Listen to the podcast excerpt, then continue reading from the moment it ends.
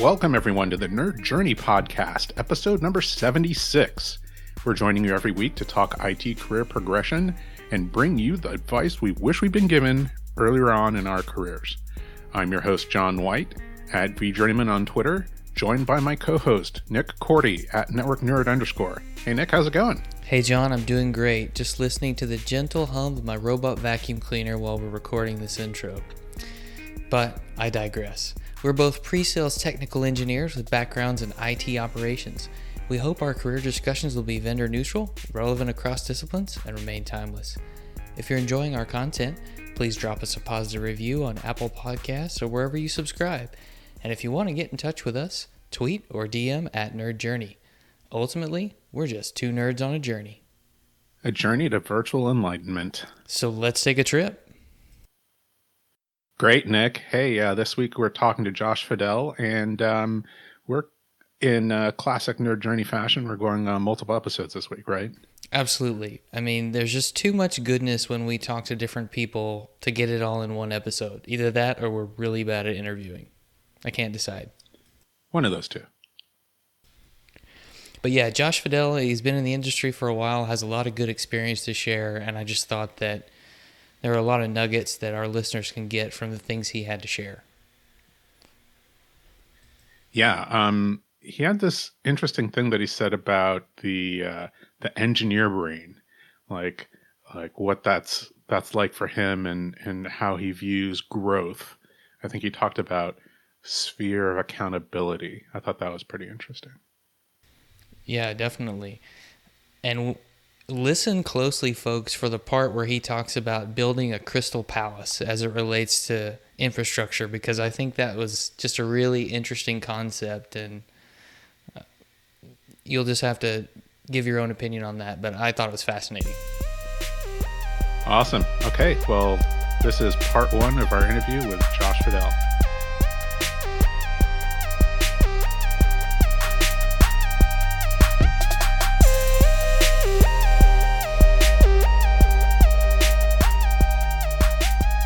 Josh Fidel, thanks for joining us on the Nerd Journey podcast. It is great to be here. Thank you, Mr. White. That's right. Just thank me, Nick. You. Oh well, uh, thank you too, Nick. We love you too. No, Nick Nick's all really quiet. I'm just doing the recruiting, folks. No big deal. He recruited it, pitched the idea, made sure Josh got here. Not much. Not much. Okay, only everything. Scheduled everything. That's right. Kept me on task. Yeah, which in, I mean that's a full time job in itself. Roping these wife. two guys in, you wouldn't believe it. Anyway. Guys, we've been we just hit record. We've been talking for I want to say at least an hour. An Is hour and right? fifteen. Yeah, hour and fifteen. Okay, yeah, we should have. We it was a great pre-episode prep. I mean, we're very organized. we just have great conversation. That's we true. That none of that was on tape, and none of you will ever hear it it, it wasn't even accidental. We just didn't think to hit record earlier. Um, but Josh, you know, as we get into this and into the official like recorded discussion, can you tell us uh, what your title is and what you do today, uh, just as a means of introduction? Uh, absolutely. I am a principal solution architect for Advizex Technologies. Uh, we are mainly in the uh, what do you call it? North central Mississippi Valley north to like Chicago to Boston, New York. Uh, we're up in Rochester. We're all the way down in Tennessee. Um, we're a technology company. We do consulting. We we sell hardware. We have a huge managed services. Uh, we're one of the few VMware partners who has uh, multiple what do they call it? Master competencies. Yeah, master mm. service like, competency. Mm-hmm. Sir, yeah, service master competency. Except I think they changed the name recently, and it's something else now, like principal services partner. Yeah, they like know. to do that every couple years to keep people on their toes. The yeah, names change. That, yeah. doesn't, doesn't sound familiar to me. Doesn't yeah, we. Um, I was just talking to our CTO today, Chris Miller, and he mentioned something about it, and I I just I, I, registered that it changed. I forgot what the name was. But, but yeah, so I, we've got multiple VCDXs. Um, we've got me. I, I, worked for VMware. Um, yeah, it, it's a bunch of really, really good people who are really, really smart, who I really like working with, and uh, it's great. Let me ask you a question before we get into your career overview, just really quickly. Um, you mentioned VCDX, which is that you know highest level VMware certification. Did you ever think about climbing that certification ladder yourself? Um, I have, and I've I've asked people about it. I'm like, hey, should I go for this?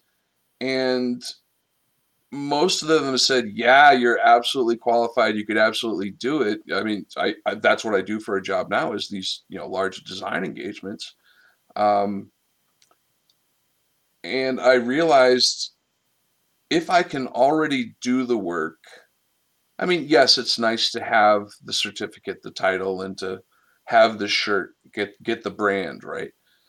Um, but I have more important things that I'm focusing on right now. Uh, you know, I, have I've helped mentor VCDX candidates, and they they have achieved what they set out to do. I feel like I'm probably okay. Will I do it sometime? Yeah, probably. Just because, hey, I want the shirt, right? Um, and the number they tattoo on your arm, right? Ooh. I thought it was on the inside of your eyelid. I thought oh, they were implanting me. chips now, and they were buying them from Bill Gates or something. It's I, I don't know. I never made it past VCP. My understanding is that that chip just unlocks doors wherever you walk around. So. Oh, that's the RFID. Yeah. No, I thought it was the COVID tracking. That's why they were putting up the 5G towers, and you had to have. Sorry, too much time on social media. Um, how are how are you doing in uh, in co- these COVID times too? By the way, like, are you, are you coping okay? Um, yeah, yeah. Uh, me personally, very little has changed. Um, even though I'm very personable and outgoing, I'm also kind of introverted, and sure I, I, don't go out a lot as is. Um, I, I do my work. I mean, you know, before before the quarantine in Ohio, um, I hadn't been to my office for probably three, four months. Wow. Um, okay. I'm, a, I'm, a very connected person. I have my cell phone. I have internet access. Uh, if you need me, you can call me, email, text me ping me on Twitter, hit me up on Microsoft Teams, uh, Slack, you know, whatever is necessary. There's multiple communications channels. Um, that sounds like too many, but okay. I it, it does actually get a little overwhelming. I've got you know like I've got one, two, three. I got Slack with four different channels, four completely different social groups. Oh, Google Hangouts. I have you know some friends I talk to on Google Hangouts. We're all across the country. Um, yeah, it's it is hard at times to keep up, uh, but there's there's no one platform that's really good enough. Hmm. I like different aspects. I like the there's social also- aspect of Twitter. I like the directness of just a group chat and Hangouts. I like multiple channels in Slack. Um, not sure what I like about Microsoft Teams yet. I'm working on that. I'll figure something out. It's interesting because um, there's there's always the network effect, right? Like the, the value of the of the communications medium is magnified by the more people who use it. But then there's also just cultural differences in the way people use different things.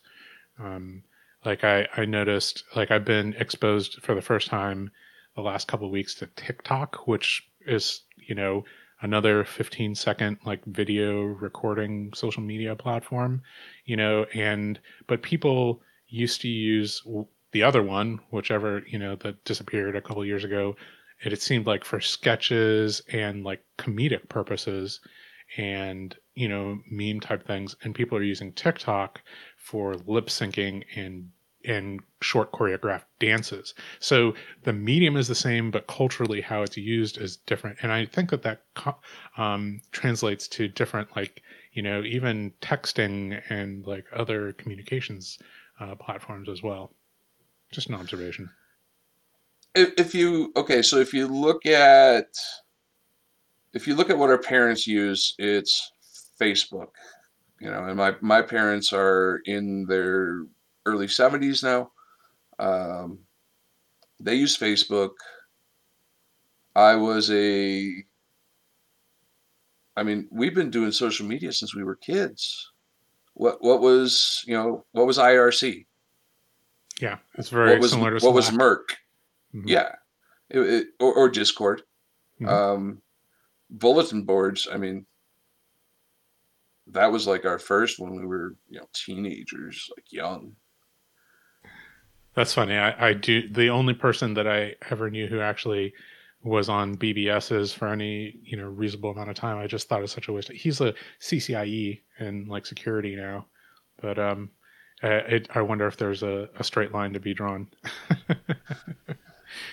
It's it's just a, it, it's immersion in a digital culture and adaptability. I mean, if you look at you know what uh, what our kids are doing, Discord, TikTok, uh, what else, Insta, kind of do they learn to type still? with their thumbs. They just type with their thumbs now. Now I'm talking about tou touch typing. Is, is oh, that- no, touch. So funny story. Uh, I I had to take uh, touch typing in school. Mhm. Um, it was one of my required electives. I actually failed it, um, but now I type like I don't know, a hundred something a minute, right? Um, but do they give it to kids in school? No, they give them video games. They give them Hmm. simulators. Hey, you know, shoot down the alien by hes- pressing your A key with your pinky. oh, we had okay. Mavis Beacon. That was a video game too. Yeah, Mavis Beacon teaches typing. I, I okay. Now I'm dating myself. I learned to type on a, a Selectric, IBM Yeah. Selectric. Same, same. Yeah, 1990. Well, I guess 88. But uh, whew, all right.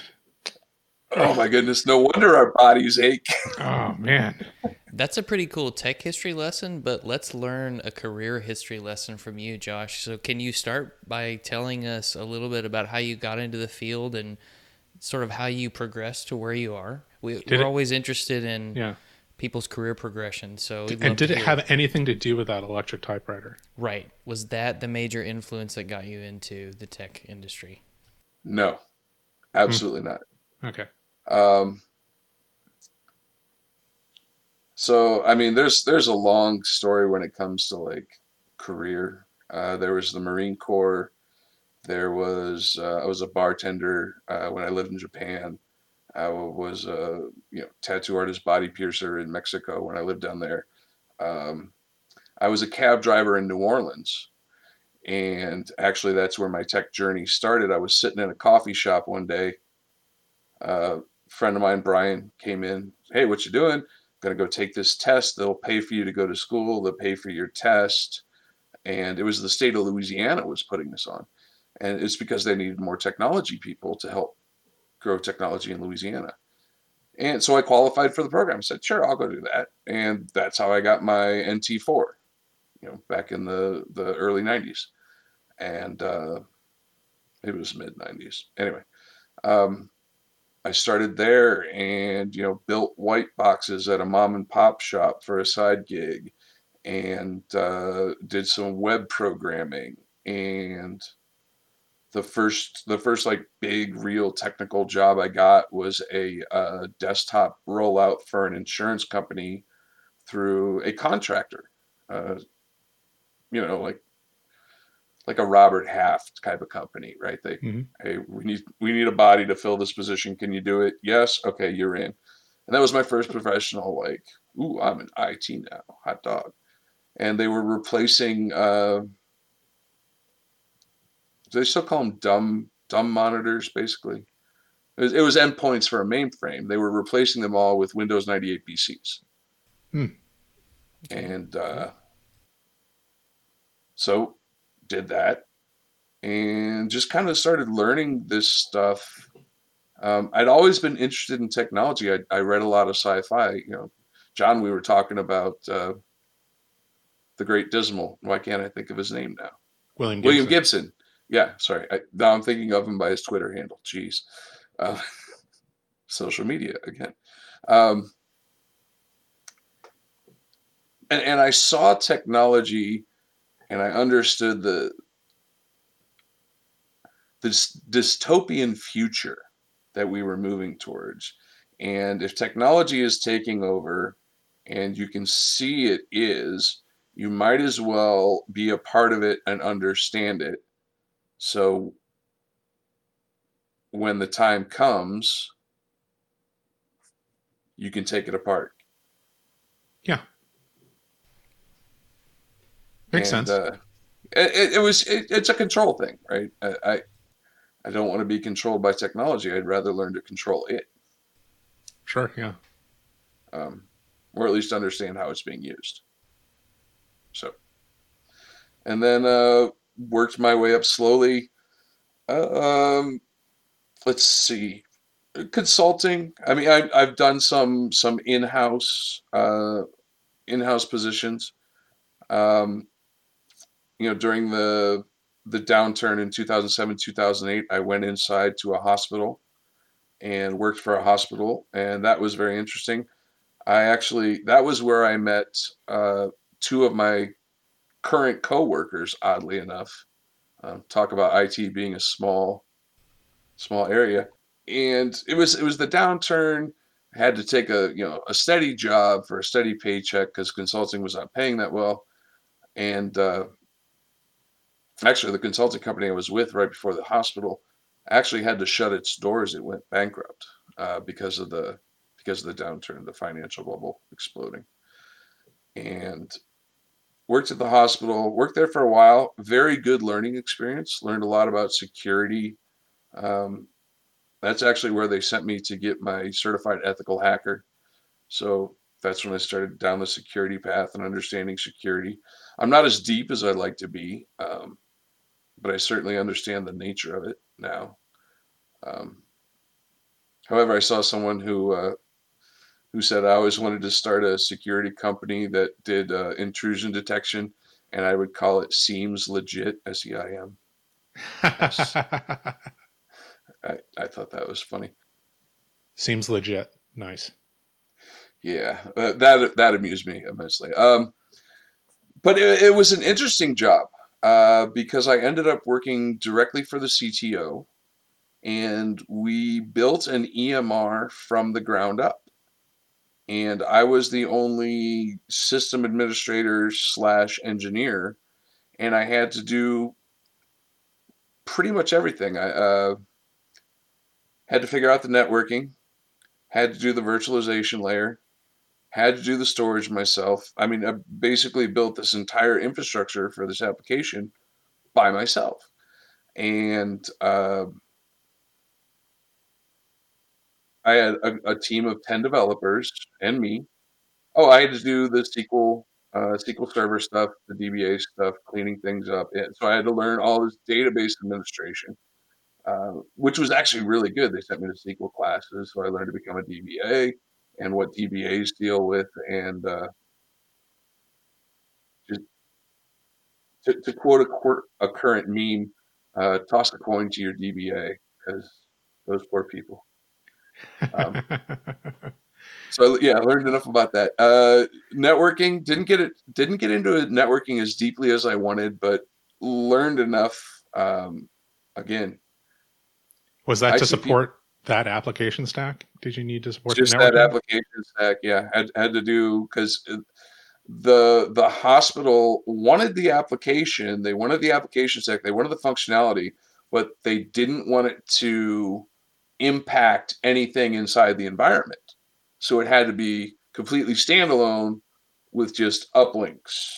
Got it and those uplinks could easily be cut down if anything went wrong because of whatever testing. It was a really neat EMR. It, it brought in data from about uh, four different hospitals, and, it, and, when I say data, I mean reports, test results, images, everything. I mean, just massive influx of data, and then ran it through a transformation engine uh, called CorePoint, and then it dumped it into uh, you know, massaged the data, dumped it into our database, data storage, image storage, whatever. Uh, but then it could be called up at, at any of about 140 different practices in the area. And uh, so it, it was streamlining the efficiency of the medical practice in that geographic area. And and it was successful. It, it did a good job. Um, and it was it was a really cool project and that's where i really cut my teeth on being an architect and architecting something and i know i did a good job because after i left that position and went back to consulting um, even with documentation everyone was afraid to touch that system it ran for four years straight with no downtime nice after wow. i left it and I'm like, I did a good job. I'm right. yeah. Um, That's so interesting because, you know, I deal with uh, um, medical companies now in my position, and oftentimes I've heard that uh, EMR, EMRs, electronic medical record systems, can be a competitive advantage um, for the organization if they have a good one, or they build one from scratch, or they implement it, you know, one off the shelf, but implement it really, really well um, to fit their needs.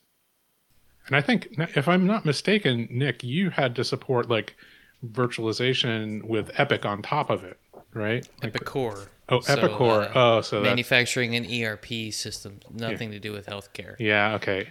I'm I'm mixing Ep- uh, Epicor and Epic then. I, I would argue that ERP systems are kind of identical to EMRs, but except the products, you just have humans moving through the system. Right. Sure. And they all it's have all these attached. Flow. Yeah, it's all, it's all about the the data flow, right? It's all about the data. Mm-hmm. Um, and, and the infrastructure underneath shouldn't need to be so customized that it becomes, you know, a delicate flower. Um, I, I, like to think of infrastructure when when I'm architecting good infrastructure. I like to think that I'm I'm building a crystal palace and it is beautiful and it is elegant, but it can also withstand a 800 pound boulder from a trebuchet. it's you know it's a it's a yeah that's that's what good architecture needs to be um, nice yeah. yeah and you you learn so much when you build systems like that and you build every component of it from the ground up you know, if I'm someone who's just coming into the industry and I get a job as part of a team that just does networking or just does storage or just does one other aspect of that system, I don't get the exposure that someone does who has built all components. And I think that's kind of exposure leads you to make the journey to architect a little bit easier. You think, am I wrong or right about that? I, I, I would agree with that. I would actually tell people, anyone who thinks they're, anyone who says, I want to be an architect for IT systems is starting out from the wrong side.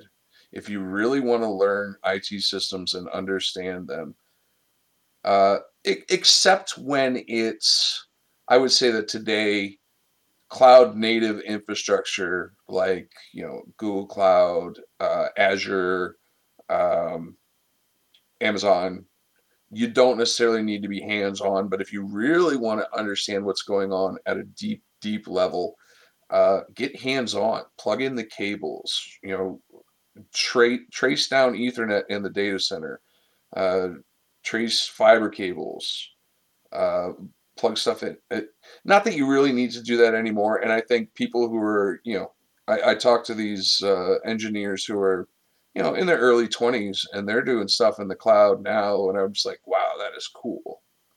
You don't have to lift a tray of discs and shove it into a rack, you lucky dog, you. um, you said plug in cables, but you didn't say crimp them. So I'm happy. Yeah, that's a different challenge entirely. I, I when I bought my house, I cabled it entirely, including all the drops and everything. And yeah, there's a reason I became an architect too, right? Um, That's so interesting. But but but being so as as an implementation engineer, or you know, we we had this discussion, right? Uh, you say engineer, and those are the people who are pre-sales. You say consultant; those are the people who actually implement. Where maybe it should be flipped, but anyway. Um, but having to being an implementation engineer after I left the hospital, uh, I I got to clean up a bunch of messes that architects left. Uh, somebody didn't order the right cables, or you know this blade chassis is not compatible with this whatever switch or this uh, S- SPF or whatever the case may be. And, and seeing that and saying, okay, no, this is the proper way to do it. No, this is the proper way to do it. And then, uh, so so I left the hospital. I went to a, a very East Coast consulting firm. Uh, it was a friend of mine, and uh, unfortunately, they had a rough financial period. Things had to happen. I kind of said, "Hey, I'll fall on my sword for you," so I did. Um, so I left there and I got picked up actually by a much larger consulting company. And this gave me the opportunity to go do things like multiple geographic locations around the country doing replication, you know, over dark fiber or however they were doing it, and testing failover and documenting these systems and documenting why I did things a certain way. I mean, from down to the very port level of what port is connected to what server connected to what storage connected to, you know, what peripherals, how is it connected over uh, across, you know, one of my big ones was from New York to Dallas. That was that was a great gig because I ended up spending like what six months in New York setting th- everything up and designing it like stayed in Union Square, really got to know New York, walk the streets, meet the people, um, set all this up. And then I got to fly down to Dallas and spent like four months in Dallas doing this. And it was, and then I fell in love with barbecue and cowboy boots because Texas, right? But Um, nobody Dallas ever is said- cool, but Fort Worth is way better. I'll just say Um, that. See, I, I was wondering if anybody ever said. fighting words, Nick. Well, I live in Fort Worth, so I'm, I'm sorry. I like Deep Ellum. That's it's it's cool. Don't get me wrong, Dallas is cool, but Deep Ellum goes better with my beard than Fort Worth. That's all I'm saying. nobody ever said uh, this data's from New York City. no, but they're like, who the heck is this guy wandering around? Um, so actually, no, it was it was cool. It was a construction company, so there's, you know, I'd be like, all all the you know kind of blue collar construction. You guys would be like, hey, there's a computer guy. What's up? Like, Yo, what's happening? Do you felt like um, it seems like there's three different things that you could have learned from, um, and like that kind of pushed you forward in in growth. One is like that step up in scope, right? From like regional, like maybe single location stuff to like across the country type stuff. And then another one would be um, maybe showing up and implementing a design that wasn't maybe fully baked or wasn't designed well, um, or attention to detail wasn't, you know, there was no necessarily like not all the I's were dotted and T's were crossed. But then sometimes there's also like showing up to implement something and you're also cleaning up the mess from like the previous vendor right where and so i'm trying to understand which of those things you feel like push you forward or maybe it was a combination of all three It was the engineer brain. Hmm. We were just talking about this, right? It's you see a problem and you want to solve it. Um, I was just watching the movie Robots with my kids, and you know, one Big Weld, his saying is, uh, what is it? Find a need, fill a need, Hmm.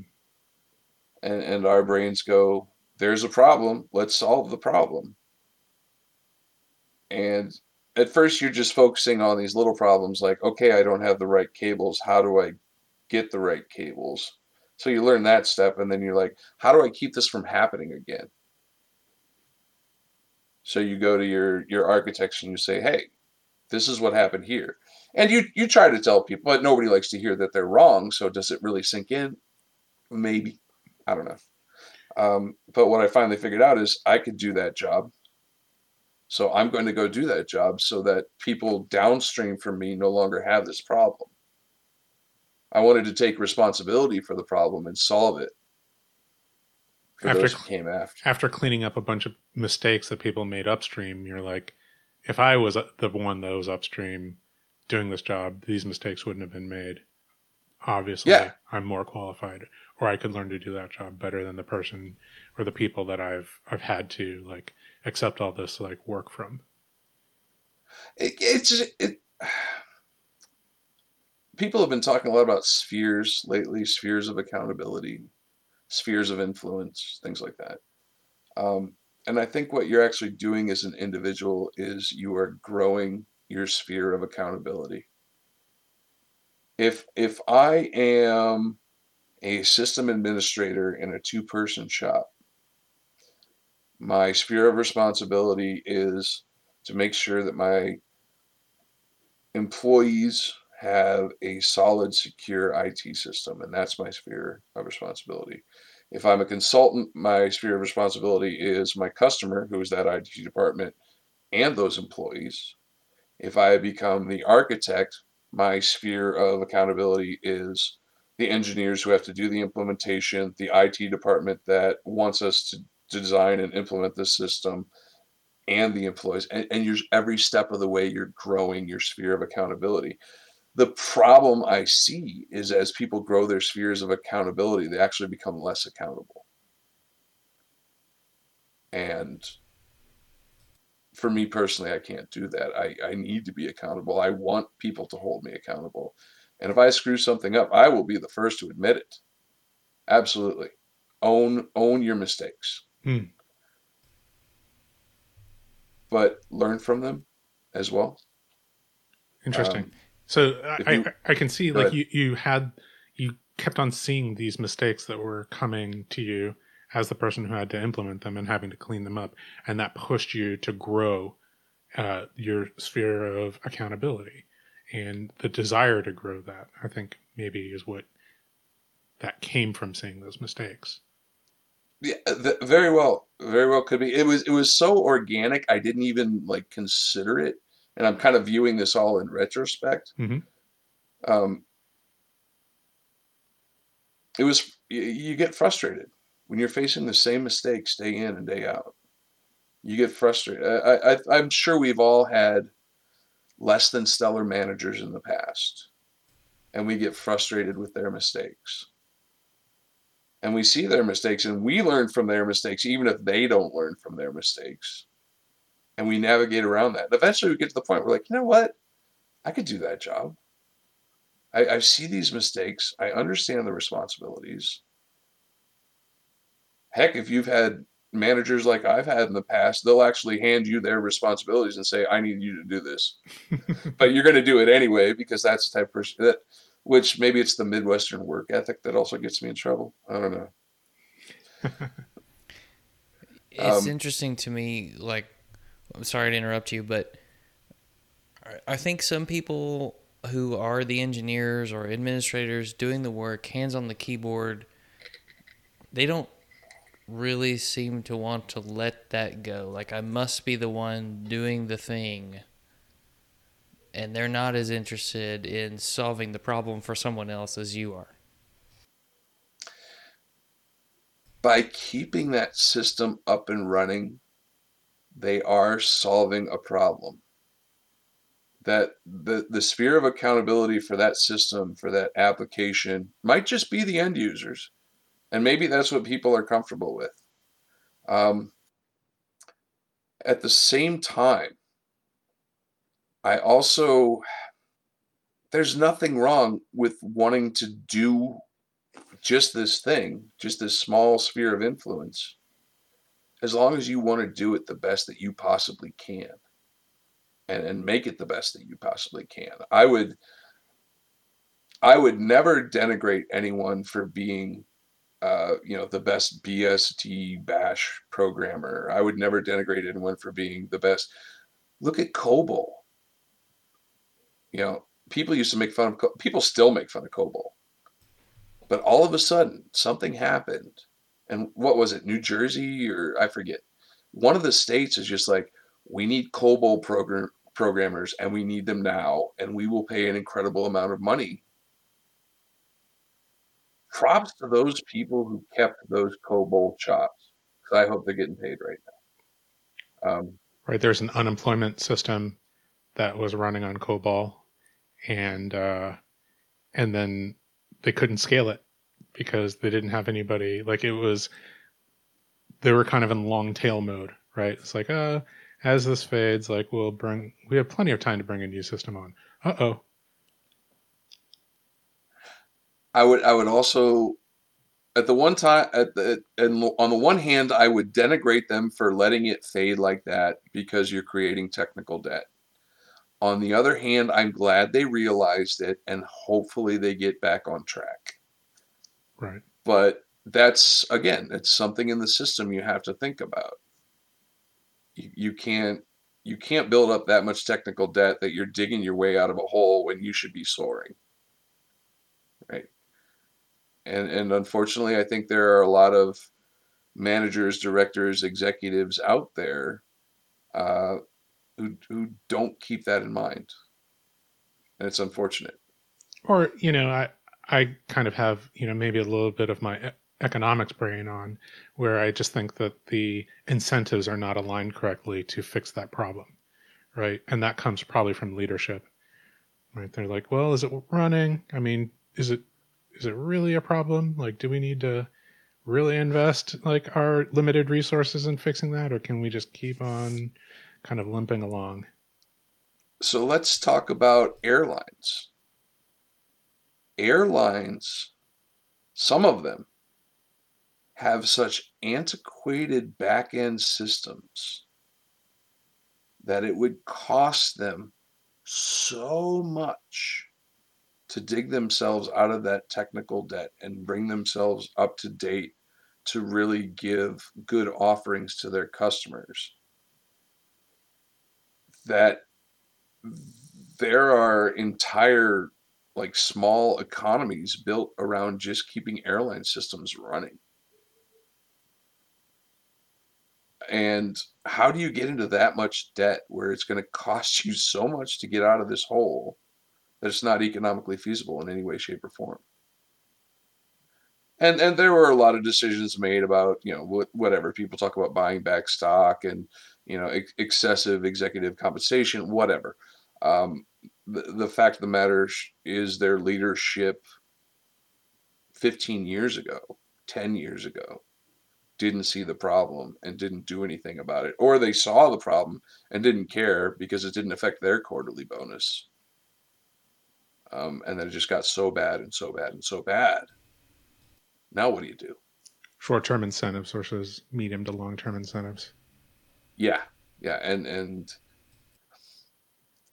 there's a, a there's a guy named Joe Onisick who uh, really like the guy, very smart guy, and he talks about transfer transformational modality. Hmm. And it is getting into the mindset of always being able to change and always being able to adapt.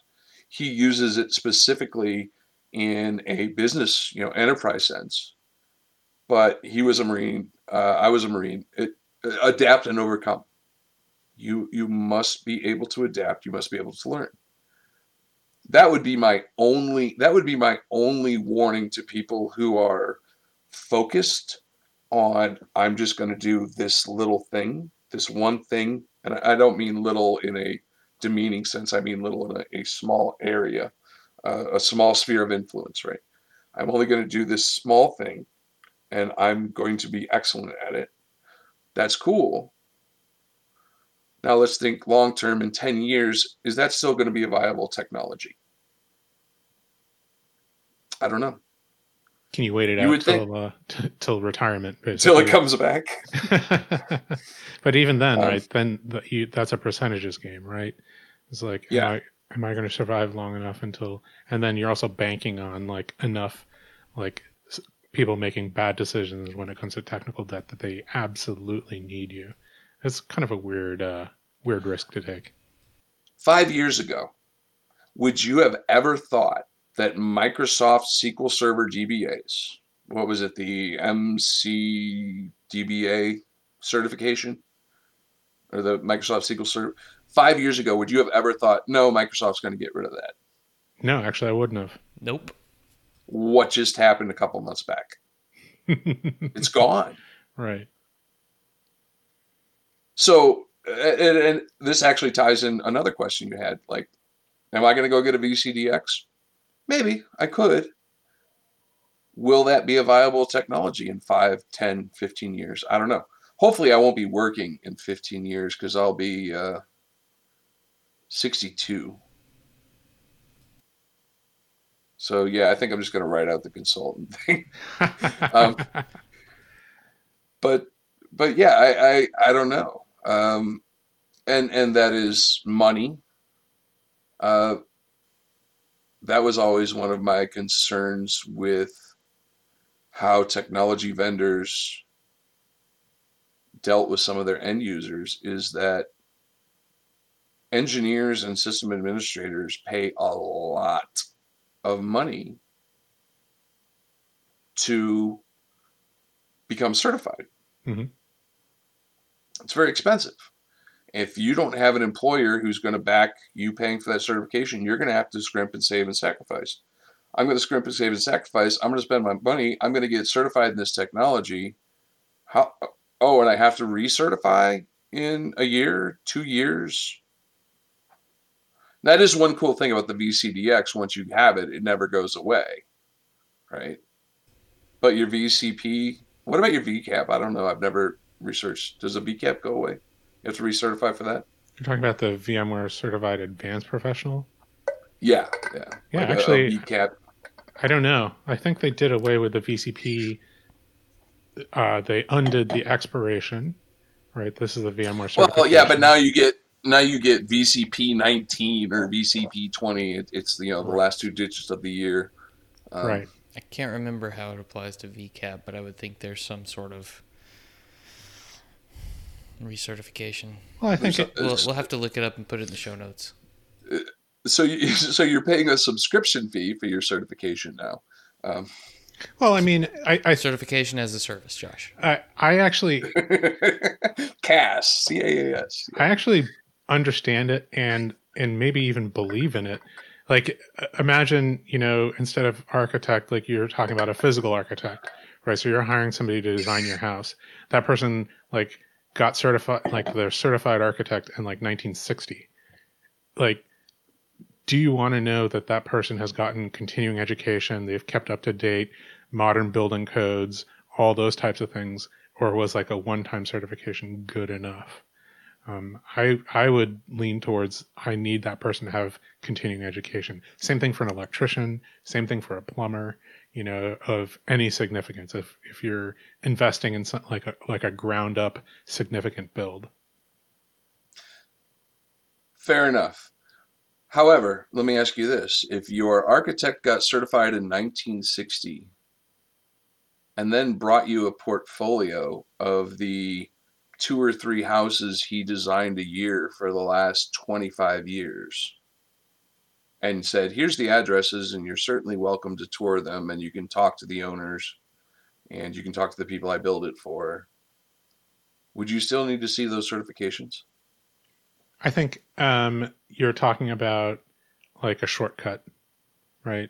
So, um, like a like a certification says that I don't need to do that work that you actually passed a test that said that you knew all that information as opposed to me having to like check on on that for especially if I'm interviewing you you and your portfolio versus like two or three other people in their portfolio. So it's a lot to have to go through.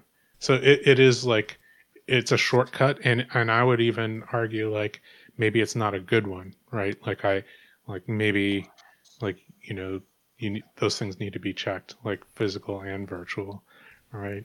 Um, do i like that having job? having helped write some of the exams for vendors and and you know being a, a uh, I forget what they call it an education advisor or something like that. There's there's a technical term for it. But uh, helping write some of the exams um, I sometimes wonder do do the exams actually exhibit a mastery of the subject? Um, I could memorize port numbers and uh, you know theoretical upper and lower limits of a system, but that's not going to teach me how to troubleshoot the system. Yeah, I think in the technology industry, we have the advantage of like the higher up a, a certification goes, the more like practical hands on you need, or like to your point, like, you know, VCDX is like a portfolio and defense, right? So, um, like that actual practical hands-on experiences there's just no way around it it's it's really just validating that you have enough of a background and attention to detail um, to to to go through that as opposed to like kind of the entry level where it's you know how much knowledge have you crammed into your brain? Yeah. No i, I can see i mean it, it if you look at it in relation to you know getting a bachelor's getting a master's getting a phd yeah i, I can see that. Um, but then the other thing I worry about is, you know, as you go up that educational chain, you become so specialized that you're only good for one specific thing, which is ultimately one of the reasons um, I, I, left. Uh, say I left VMware